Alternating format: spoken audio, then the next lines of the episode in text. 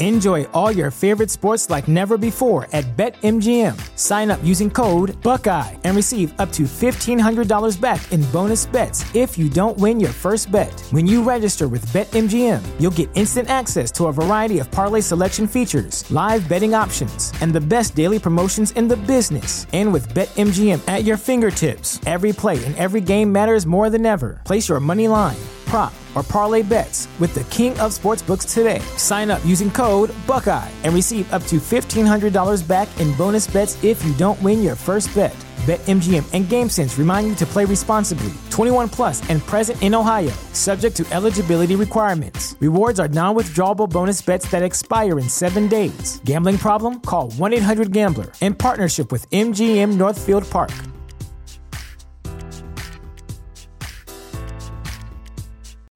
You know how to book flights and hotels. All you're missing is a tool to plan the travel experiences you'll have once you arrive. That's why you need Viator. Book guided tours, activities, excursions, and more in one place to make your trip truly unforgettable. Viator has over 300,000 travel experiences to choose from. Everything from simple tours to extreme adventures and all the niche, interesting stuff in between. So you can plan something that everyone you're traveling with will enjoy. Real traveler reviews give the inside scoop from people who've already been on the experiences you're considering. So you can plan with confidence. Free cancellation helps you plan for the unexpected, and 24 7 customer support means you can travel worry free. Download the Viator app now and use code Viator10 for 10% off your first booking in the app. Find travel experiences for you. Do more with Viator.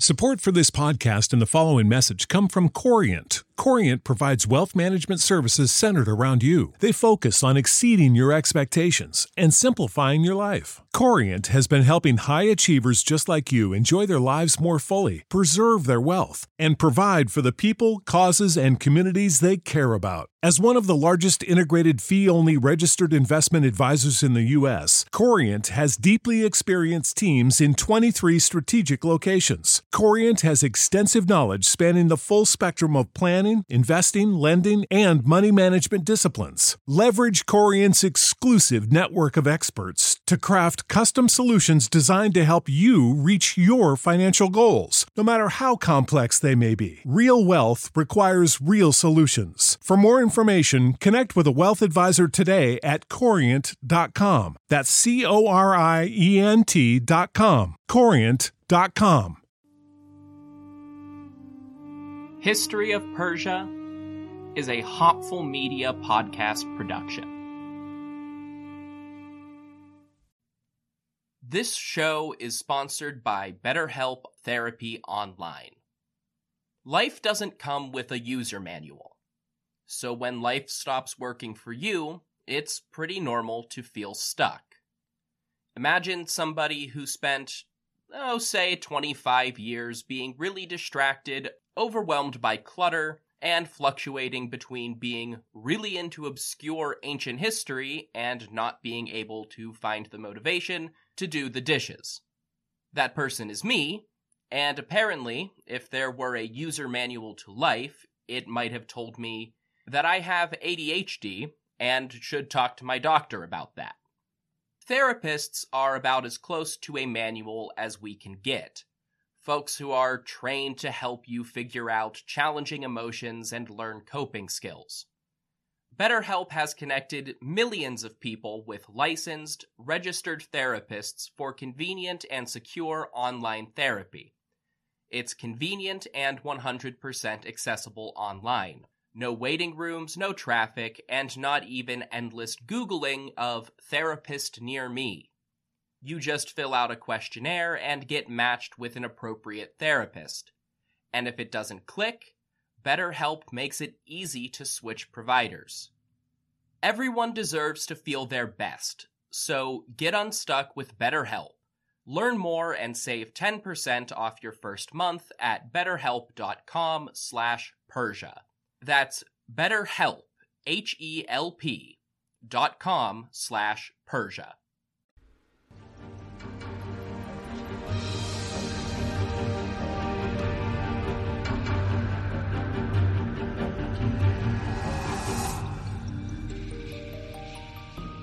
Hello, everyone. Welcome to the History of Persia. This is episode 21 The Faith of the Magi. For some of you, this will be your third week in a row hearing from me.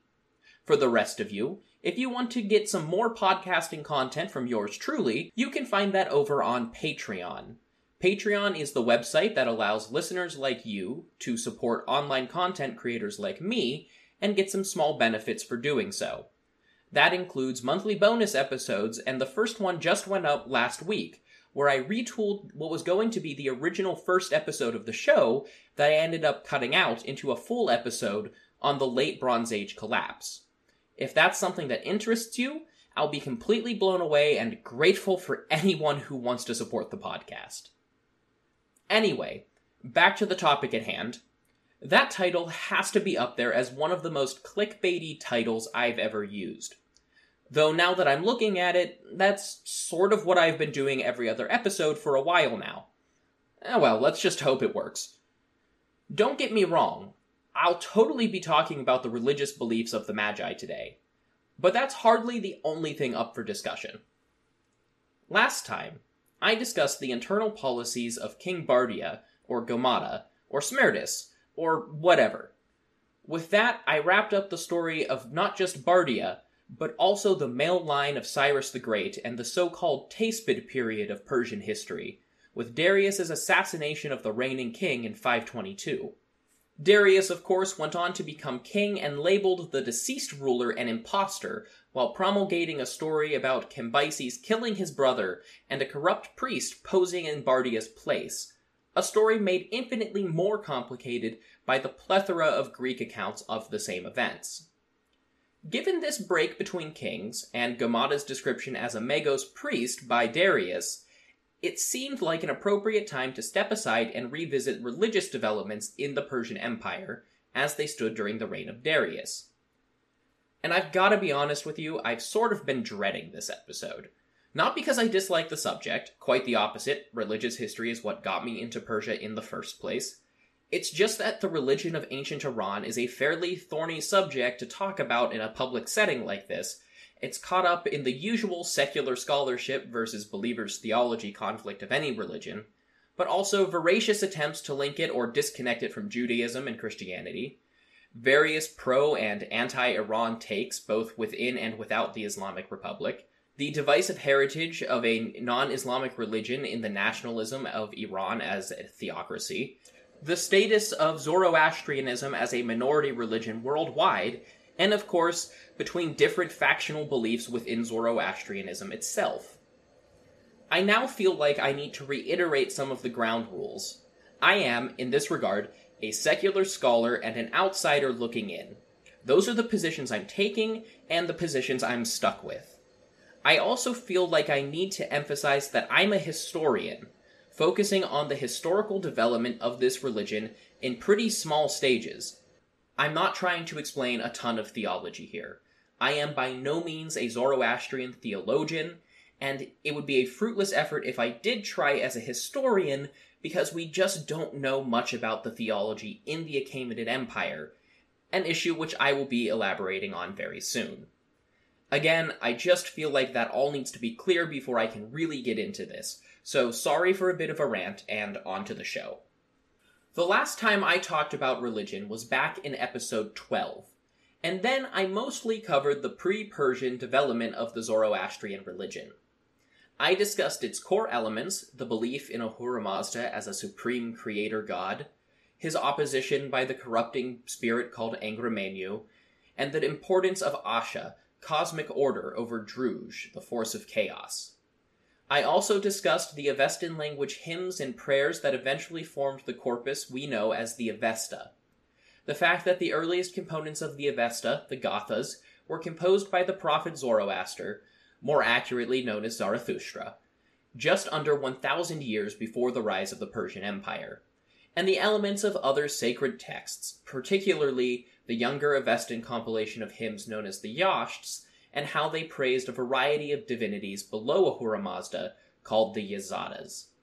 I closed that episode by shrugging my shoulders and saying that we didn't know what Cyrus, Cambyses, and Bardia believed, but we can really start talking about the beliefs of the Persians themselves now because Darius starts giving us some information about his beliefs, starting with the very first Old Persian inscription at Behistun, where he names Ahura Mazda no less than 74 times. At minimum, we can say that Darius worshipped Ahura Mazda, and in fact, Ahura Mazda is the only deity mentioned by Darius in any inscription from his entire reign. At first, that seems like a pretty big point for anyone who wants to argue for strict monotheism. However, that argument will start to fall apart pretty quickly. Other deities and ceremonies associated with several Yazada are mentioned in the Persepolis Fortification Archive, and there is firm evidence for other Iranian Yazada being worshipped by the Persians both before and after Darius, so something more is happening here. That's why we have to establish the different religious factions playing a role in Persia at the time. A conservative count would say there were two. Those two would be the Zoroastrian Persians, and everyone else worshipping their ancestral gods, with the largest number being Elamites, since Persia and Elam were mostly the same place. But a more extreme count would say that there were five, and the more realistic option would say three or four. In any case, we can be certain that there were non Persians worshipping their own gods according to their own traditions in Persia. Obviously, Elamite tradition persisted in the old area of Elam, but we also have evidence of Mesopotamian temples in Iran, and can probably assume that any Greeks, Jews, Egyptians, or anyone else maintained their beliefs while spending time in Persia. We can also be fairly sure that the Magi, who I introduced in detail last episode, were identifiable Zoroastrian priests, insomuch that any Zoroastrian elements can be identified at the time. Greek accounts and Persian artwork show them participating in burial by exposure, which is extolled in the Avesta, partaking in rituals before a sacred flame, and treating natural elements considered sacred in the Avestan tradition with reverence. The Magi are often portrayed as covering their mouths in the presence of a sacred fire, a practice recommended by the Avesta to avoid ritual contamination of the flames. Despite this, both administrative texts like the Persepolis tablets and accounts from the Greek world discussing the Persian people at large make it abundantly clear that not all Persians kept so strictly to the religion espoused by Zoroaster in his Gathas. There were temples dedicated to various Yazada, notably Mithra, Anahita, Manga, and Tishtrya, Several Greek authors also noted the Persian people embalmed and buried their dead in the dirt rather than exposing them to wild animals and nature first. That was in blatant opposition to Zoroastrian tradition that would have considered a decaying body to be a pollutant in the soil. The explanation for this disparity is found in the gradual spread of religion.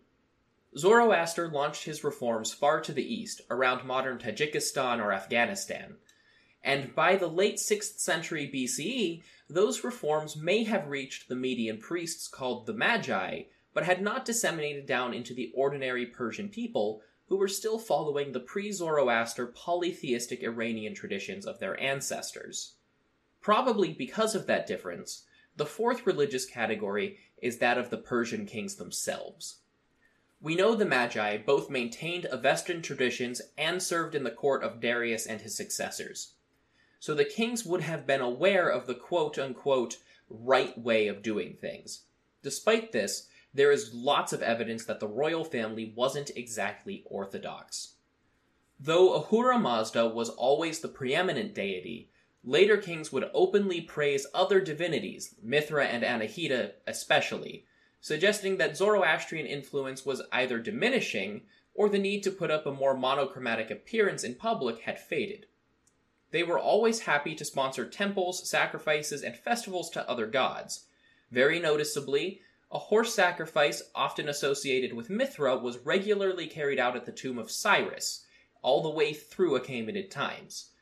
Animal sacrifices in general are something that the Gathas eschew, according to some interpretations, and Cyrus's tomb is also an example of royal heterodoxy. Unlike the Magi, the kings were embalmed and placed in tombs rather than exposed. Clearly, this was a display of royal power, and various reasons that this was okay with Ahura Mazda have been proposed over the years, like the stone of the tomb protecting the sacred elements, or the kings getting special treatment because they were already Ahura Mazda's favorites. However, that doesn't change the fact that their tombs are explicitly non Zoroastrian traditions. The kings were also always willing and able to take up the roles mandated to them by various foreign religions under their rule. Whether that was taking the stage as the actual god Horus in Egypt, renewing Babylon's relationship with Marduk, or rebuilding the temple to Yahweh in Jerusalem, the king of Persia was religiously flexible. That's hardly the character of somebody following a strict monotheistic religious orthodoxy, but exactly what you would expect from kings who favored pragmatism over doctrine. It would seem that the king chose to exist somewhere between the religion of the Magi in his court and his subjects, for either personal or practical reasons, who can say. The more conspiracy minded scholars out there have occasionally proposed a fifth group on the grounds that the Magi participated in the festivals of other Yazatas and officiated animal sacrifices on behalf of the kings and nobility. This, some say, is proof that the Magi only adopted Zoroastrian traditions in a superficial sense when missionaries came from the East. From then on, the Magi actually corrupted Zoroastrian belief with the worship of the Yazatas as other gods, sacrifices, and festivals. This would mean that there were also proper Zoroastrians as the fifth group in this growing religious milieu.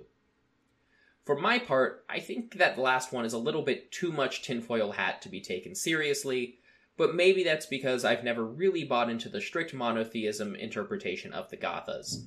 They exist to focus on the supremacy of Ahura Mazda, but they don't seem to shy away from other beings worthy of veneration. They're just not the primary topic. We don't really have any evidence for the earliest beliefs outside of the Gathas, and their supplements the Yasna, so we don't know a whole lot about their implementation up to the Achaemenid period.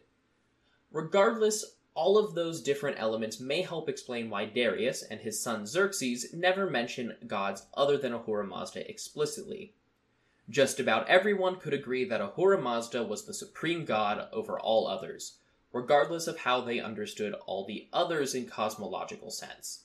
And so, praising him exclusively meant that nobody would question Darius's choice of gods. However, it does seem likely that Zoroastrianism in Western Iran may have adapted and become somewhat less rigid in response to the largely polytheistic Persian common people. It would hardly be the only time that popular belief led to a change in religious dogma. A contributing factor may be the complexity of the Gathas. Zoroaster's hymns are really some dense and heady reading. They're hard to understand with a commentary sometimes, let alone just on their own, especially in Avestan if you speak another language, like Old Persian or Aramaic, for instance.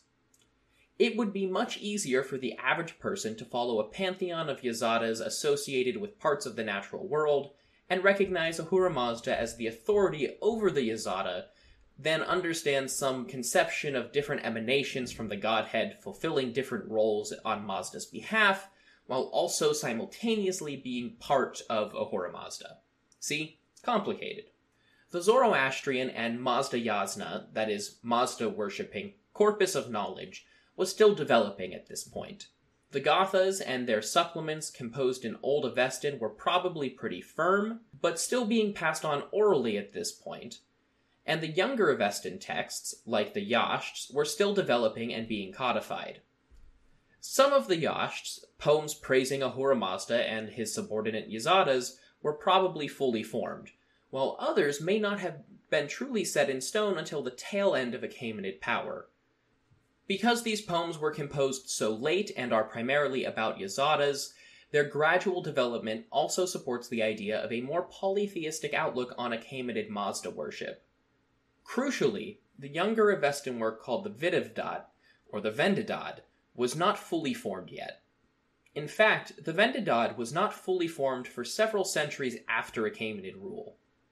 That piece serves as a religious manual detailing religious purification practices and describing proper behavior for the faithful. As this was not yet fully formed, it should not surprise us when it is contradicted in one way or another by the religious practices of the Achaemenids. One last controversy, and possibly the one that presents the biggest hurdle to firmly calling the Persians, or at least the kings and magi, Zoroastrians, is the utter lack of reference to Zoroaster himself. For a religion where the prophet is so central to its development and beliefs, you might expect that he'd be mentioned explicitly by the Achaemenids, but you'd have no luck. However, Zoroaster was clearly not unknown in the ancient Persian world, because by the 5th century BC, the Greek philosopher known as Plato knew about Zoroaster as an impossibly ancient Persian sage. So, Zoroaster had to be known to the Persians, known to the Persians near Greece, and then be known in Greece long enough for the exact details to be garbled when they got to Plato. So Zoroaster wasn't unknown, but he did go unmentioned. Were the Persian kings trying to obscure the ancient prophet and his religion, as some more critical scholars have suggested? Probably not. Old Persian royal inscriptions are highly formulaic and drew on pre existing formulas from Elam and Mesopotamia. Odds are that since there was just no formula for talking about a sacred prophet, Zoroaster wasn't talked about in those inscriptions, and any more free-form papyrus documents have long since been lost. The royal inscriptions weren't about religion, but were only using religious concepts as proof of divine right to rule. The prophet wasn't really crucial to that particular area. Despite all of that controversy over who exactly believed what precisely, we still know significantly more about the religious practices of the Mazda Yasna, or probably even Zoroastrian Magi, and the kings in participation with that side of things. They are the figures most clearly associated with religious practice in Achaemenid art, the ones who had to be present for religious functions mentioned in the Persepolis tablets, and the ones who the Greeks developed a strong curiosity for. And so it is for the Magi and the kings that we have the best evidence. There's very little about Achaemenid era Zoroastrian theology described in the historical record. It's not the sort of thing that the royal proclamations and administrative records in Persia were concerned with, and Greek authors tend to be more concerned with what the Persians were actually doing in terms of rituals and rites than why they were doing it. That said, we can tentatively extrapolate a few beliefs from the Old Avestan Yasna hymns and older parts of the Yashts and compare them to concepts that are directly addressed in the historical record. Some things are obvious, like the supremacy of Ahura Mazda over all other gods. Others require more extrapolation. One pair of concepts that is clearly represented are the ideas of Asha or Arta and Druj or Drauga, Asha is the right. I routinely wish that I knew more languages. Even right in the middle of the US, I run into Spanish speakers all the time, and my social media always has a little Persian, Arabic, some Dutch, and German. Rosetta Stone does help. It's the most trusted language learning program after all. It's also conveniently available on desktop or on the go as an app and has some really cool features that truly immerse you in the language you're learning. Just the first steps, like learning a new alphabet and some simple phrases, helped open new doors, and Rosetta Stone is a great choice as the trusted expert in this for 30 years and millions of users with 25 languages available to learn. They focus on fast language acquisition without English translations to help you learn, speak, listen, and think in your new language while building long term retention. Their true accent speech recognition also gives feedback on pronunciation, which can be really important for languages like Persian, where how you say something is very important. And on top of being available for desktop and mobile, you have the option to download lessons and take them offline. This is also all available at a steal. You can get lifetime membership, all 25 languages, for 50% off. Don't put off learning that new language. There's no better time than right now to get started. For a very limited time, History of Persia listeners can get Rosetta Stone's lifetime membership for 50% off. Visit rosettastone.com slash today. That's 50% off unlimited access to 25 language courses for the rest of your life. Redeem your 50% off at rosettastone.com slash today today. Which cosmic order of the universe. It's the way that things are supposed to be under Ahura Mazda. Very often it is translated as the truth. that isn't incorrect, but might lack the cosmic importance given by the word Asha. Druj is the opposite, the force of chaos and corruption that causes evil in the universe. Druj is often translated as the lie in opposition to Asha's truth. Darius, in particular, used the divine concept of Druj to describe those who opposed him, describing rebellion as the spread of the Druj in the land. The Greek sources regularly discuss the Persian significance of the truth, most notably when Herodotus describes the Persians as taught to only ever speak the truth. The interpretation of what Asha really means is often misconstrued, but the reference is usually very clear. Much like the dichotomy of Asha and Druj, we also have clear Greek references to Ahura Mazda and his divine antagonist, Angra Mainyu. In Avestan times, Angra Mainyu is described as the evil spirit who corrupts not just other divinities and mankind, but also the sacred elements that make up the rest of the world itself. Angra Mainyu is the divine agent of the lie incarnate. He is the root cause of violence, falsehoods, disease, and death. The Greeks best understood Manu as analogous with their Hades, god of the dead, while Mazda was compared to Zeus, the king of their gods.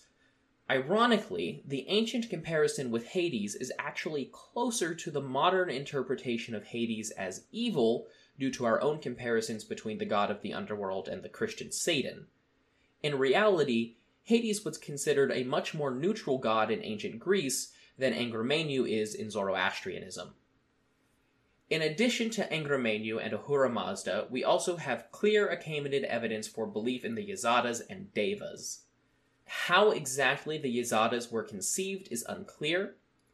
Obviously, there were good divinities, and at least some were worshipped for their own sake, but we can't tell exactly how subordinate they were to Ahura Mazda, just that they were in some way. We can use the Yashts that were composed around this time to say that part of their role was to support Asha on behalf of Ahura Mazda and act as a sort of bulwark against the Druj and the spirits that brought it into the world. The Achaemenid conception of Deva is clearer and much closer to the Deva described in the Gathas than the more demonic entities described in post Achaemenid religious texts. The Deva seem to have been the gods not fit for worship by the Iranians. What gods that meant exactly isn't very clear. Darius mentions punishing Deva worshippers in the context of the Elamites, and Xerxes mentions it without specifying a place. The idea of Persian kings punishing their subjects for worshipping the wrong gods is at odds with the more numerous examples of religious tolerance. Some scholars think they found the loophole, though. They suggest that the Persian kings tolerated foreigners with foreign gods, but maybe not Iranians with the wrong gods. If you were culturally similar enough to the Persians to be considered Arya, then you better follow the proper Iranian religion. Apparently, to Darius, this also included the Elamites, who would have shared lots of culture with Persia despite not being linguistically connected.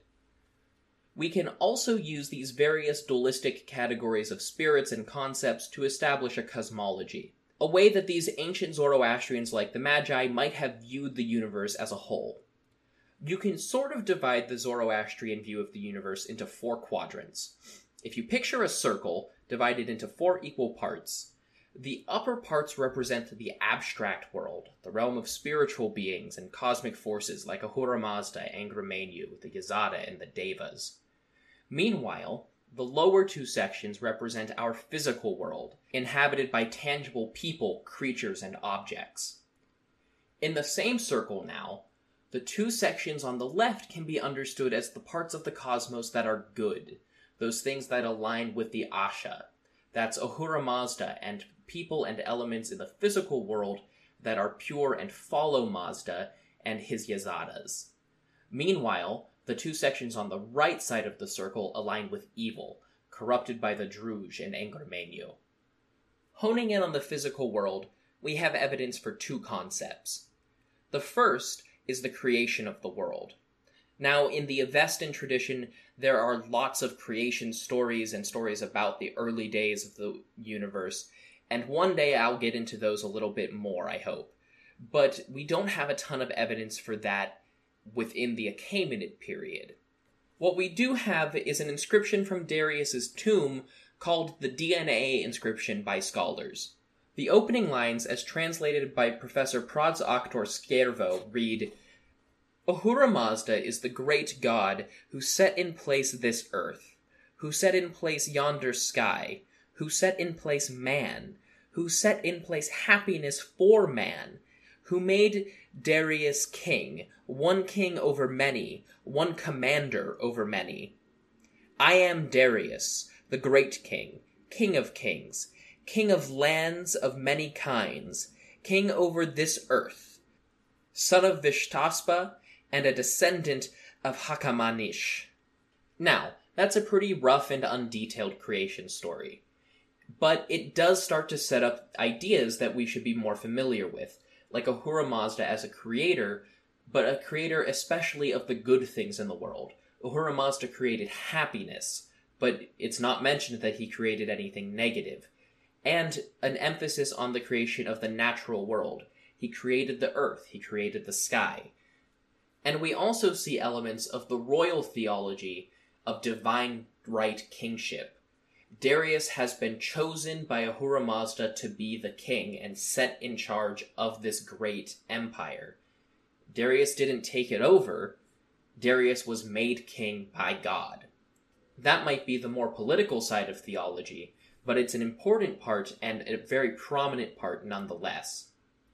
And for those wondering, when he says he's a descendant of Hakamanish, that is translated in Greek as Achaemenes, and that's where we get our Achaemenid from. Related to that idea of divine right kingship, we also have evidence for the Persian kings expanding on an idea already found in the Gathas. This is the idea that Iran, all the lands inhabited by the Arya people, are the perfect lands and located at the center of the physical world. In the Gathas, of course, Zoroaster was referring to his own homeland on the Central Eurasian steppe lands, but it didn't take much for a king like Darius to shift that concept westward to the Iranian plateau and declare that his own Iranian homeland was Ahura Mazda's chosen territory at the center of creation, and thus created a perfect explanation for why Persia had the right to rule over this vast empire. Not only were their kings chosen by the supreme god of the universe, but their homeland was as well, and it was very convenient, I guess, that their homeland actually did sit more or less at the center of the empire. The idea of shifting the ideals of the Gathas out of the steppe and onto the plateau is seen in another place too. The Gathas present nomadic pastoralist lifestyles of herdsmen with his cattle on the steppe as the perfect life. But by the time the Yashts were coming into being, you see a new idea being espoused he who sows the seeds is sowing Asha. That means by or during the Achaemenid period, Zoroastrian belief was shifting away from its pastoralist roots and developing new beliefs to fit a more settled and agrarian lifestyle, while still maintaining the importance of how its followers lived day to day in their lives. From there, the more philosophical ideas about Druj and Asha and the perfect placement of the Iranian peoples in that cosmic order has to give way to discussion of what the Achaemenids were actually doing in practice around these beliefs. We rarely, if ever, know exactly what the meaning behind certain practices was. But one belief with attached practices that we are fairly certain about is the belief that certain elements in the world were of sacred importance and could be polluted if not properly cared for. The Avesta indicates seven sacred components, soil, stone, plants, animals, water, fire, and humanity. But it isn't clear if or how the Achaemenids and the Magi cared for all of them. But soil, water, and fire are all fairly apparent. The greatest pollutant of all things is dead human matter or bodily fluids. Precautions against this for the soil are most clearly seen in burial practices of the Magi. As I discussed earlier, the Magi and a few other Persian families would take the bodies of the deceased to a barren place and leave them exposed to the elements and scavengers like dogs and vultures. Only after the bones were stripped bare and dry could they be collected and buried without polluting the soil they were buried in with their own decay. It has been suggested that the royalty and nobles may have practiced their own system to protect the soil. With royal Persian tombs that are uniformly carved from stone and elevated above ground level, it has been suggested that this was a way to create monumental tombs while still defending the soil from rot and decay. However, proper disposal of the dead wasn't the only way to purify the soil. In keeping with that shift to a more agrarian worldview, the Yashts encouraged their followers to irrigate desolate land and drain swamps and marshes. That means turning useless and therefore polluted land into arable farmland, which was now pure. Herodotus describes how the Persians were especially reverent toward running water as well, and how they would avoid contaminating it, not just with corpses, but no blood, no urine or defecation, not even spitting or washing filthy hands in natural water sources, all in the name of ritual purity. And then there is fire. This was and is the ultimate component of the natural order of things in some senses. Fire was sacred above all else as the literal purifying force of Asha in the world. Cremation was obviously a big no no, as would be anything that you weren't allowed to put in the water, but it was even taboo to extinguish a fire yourself rather than letting it burn out on its own accord. Some fires were also considered sacred, and were given special altars where they were kept burning at all times. Eventually, those altars developed into temples where sacrifices were performed, leading outsiders like the Greeks to erroneously think that the Persians were worshipping the fire itself. The Greeks, who built monumental temples for all of their gods, could possibly be forgiven for thinking that, when those fires seemed to have their own temples, and most of the significant gods like Ahura Mazda and Mithra did not. Instead, the Magi are often described as going up to mountain tops and conducting their ceremonies there under the open air. From these descriptions, and general lack of Achaemenid fire altars away from royal palaces, it seems the early Achaemenids practiced their religion without official temples. Their offerings and worship were conducted in the traditional way of the ancient steppe, outside at sacred sites in nature. It's probably only at Cyrus's death that we start to see anything different. Plinths for sacred fires were constructed outside of Cyrus the Great's tomb, and records from the Persepolis archives indicate that there was a monthly horse sacrifice there. By the time Darius and his successors were in power, they had taken to building permanent fire altars, if not proper temples, near their palaces. This is probably another example of the kings foregoing religious orthodoxy in exchange for a display of political strength that their neighbors could understand. Impressive temples were a hallmark of other Near Eastern powers, and the Achaemenids wanted to replicate that in their own ways. Also confusing to the Greeks, but never copied by the early Achaemenid kings, was early Zoroastrianism's apparent iconoclasm. They did not make idols or images of their gods to direct their worship at. Praise and sacrifices seem to have been made before a sacred fire or other altar with no physical representation of Ahura Mazda or the other Yazadas at this point. When images do appear in the record that may be mistaken for the representation of a god, it's always in a context where scholars can and do dispute that interpretation. That brings me to how exactly worship was carried out. First, and probably most familiar to modern audiences, were prayers. The Gathas prescribe four set prayers for Zoroastrians to use. Today, they are traditionally repeated at different stages of the day, but in Achaemenid times we have no real idea how or why they would be used. We know from several Greek sources that the Magi officiating a religious ceremony would repeat standard chants, which are probably these or other similar prayers. That just leaves figuring out what exactly these ceremonies were. Two categories, very familiar with the Greeks and other surrounding peoples near the Persians, were libations and blood sacrifices. It's debatable whether these were permitted or condemned in the Gathas, but it is clear that the Achaemenid era Magi decided that they were permitted. Libations are when a liquid, usually wine, is ritually poured out, and seem to have been a key component to honoring the water. Wine, apparently, was not considered a pollutant, because it would be ritually poured out into the water by the king or the magi as an act of reverence. In less ornate or expensive ceremonies, Libations could also include water or milk poured out over an additional sacrifice. Elamite texts from the Persepolis archives describe a ceremony called the Lan, which we don't have a full understanding of. In this ceremony, foodstuffs were presented as an offering. That could be of livestock, but also something like dates or wine, and what exactly happened to it from there isn't clear. Livestock would presumably be slaughtered, but it's hard to tell if something happened to the food or if it was functionally a gift to the Magi. There's also blood sacrifice, which sounds way more gruesome than it actually is. This is just any religious offering where an animal is specially slaughtered for the occasion.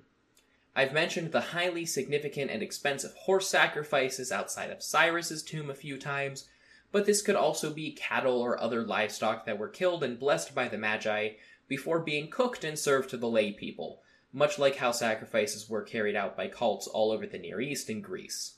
The final sort of foodstuff ceremony is the Homa ceremony.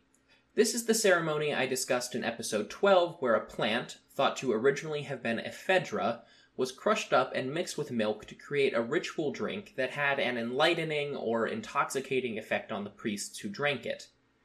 This is actually one of the best attested rituals in Achaemenid times because we have found over 20 mortar and pestle sets at Persepolis with variations of the word Hawan or Homa engraved on them, and a seal showing one in use at a fire altar. The modern Persian word for a mortar is Havanim, and that is cognate with the ancient word Homa. Finally, that brings me to the role of the Magi themselves. I've pretty thoroughly referenced their role as priests over the course of this episode, and in the last two episodes, I discussed their roles as advisors to the royal court. But what about their roles within their own order? Famously, in Greek and Roman literature, they were portrayed as dream interpreters and astrologers able to predict the future and foresee natural events. That the Magi eventually started practicing those skills isn't an unreasonable assumption. As priests, they were the learned class of Iranians and probably found themselves in contacts with the Babylonian scholars who attempted to do those things through astronomy and astrology. If Persian magi eventually took up Babylonian sciences, it would make plenty of sense. The Greek word magike, the root of our word magic, also stems from the magi. Evidently, they were also thought to be sorcerers of some kind. Interestingly, other sources say that sorcery came from Babylon and was not native to the Magi, possibly supporting the idea of borrowing sciences and schools of thought like that but the most significant and enduring rule would probably have been memorizing and composing Avestan hymns. At this point, there was no Avestan script, and no Avestan literature had yet been written down. In fact, Darius implies that no Iranian language had ever been written down prior to the Behistun inscription. Thus, it was up to the Magi to preserve the legacy of Zoroaster's preaching and steadily growing corpus of Avestan thought all in the form of orally transmitted hymns from generation to generation. It is because of that that we are able to have talked about this at all today. However, that's just about all I've got for now. I'm sort of scraping the little bits of knowledge about Achaemenid beliefs and practices as it is, so next time we move on to Darius's early years in power, dominated by a series of wars and revolts in the eastern part of the empire. Until then, you can find more information on my website, historyofpersiapodcast.com, like maps, the Achaemenid family tree, a selected bibliography, and the show support page. You can also reach out to me on social media or email. I'm the History of Persia podcast on Instagram and Facebook, or just History of Persia on Twitter, and you can email at historyofpersiapodcast at gmail.com. As always, I really want to encourage everyone out there to share the show around on social media and tell their friends, or leave a review on iTunes or whatever app it is you use to listen to the podcast. That's all for now, and thank you all so much for listening to The History of Persia.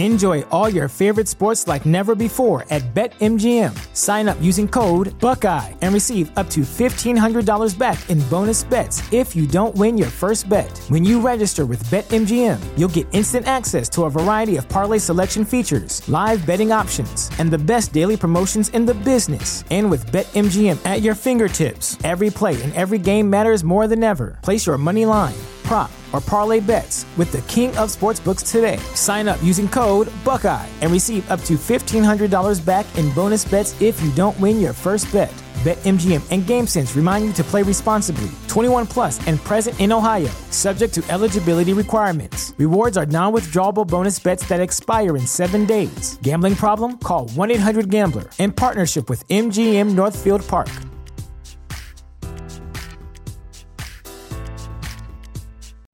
You know how to book flights and hotels. All you're missing is a tool to plan the travel experiences you'll have once you arrive. That's why you need Viator. Book guided tours, activities, excursions, and more in one place to make your trip truly unforgettable. Viator has over 300,000 travel experiences to choose from. Everything from simple tours to extreme adventures and all the niche, interesting stuff in between. So you can plan something that everyone you're traveling with will enjoy. Real traveler reviews give the inside scoop from people who've already been on the experiences you're considering. So you can plan with confidence. Free cancellation helps you plan for the unexpected. And 24 7 customer support means you can travel worry free. Download the Viator app now and use code Viator10 for 10% off your first booking in the app. Find travel experiences for you. Do more with Viator. Sick of being upsold at gyms? My guy, you're currently a base member. For $90 more, I can upgrade you to our Shred membership. For $130 more, you'll be a swole member. And for just $300 more, you'll reach Sweat Platinum. At Planet Fitness, you'll get energy without the upsell. Never pushy, always free fitness training and equipment for every workout. It's fitness that fits your budget. Join Planet Fitness for just $1 down and $10 a month. Cancel anytime. Deal ends Friday, May 10th. See Home Club for details.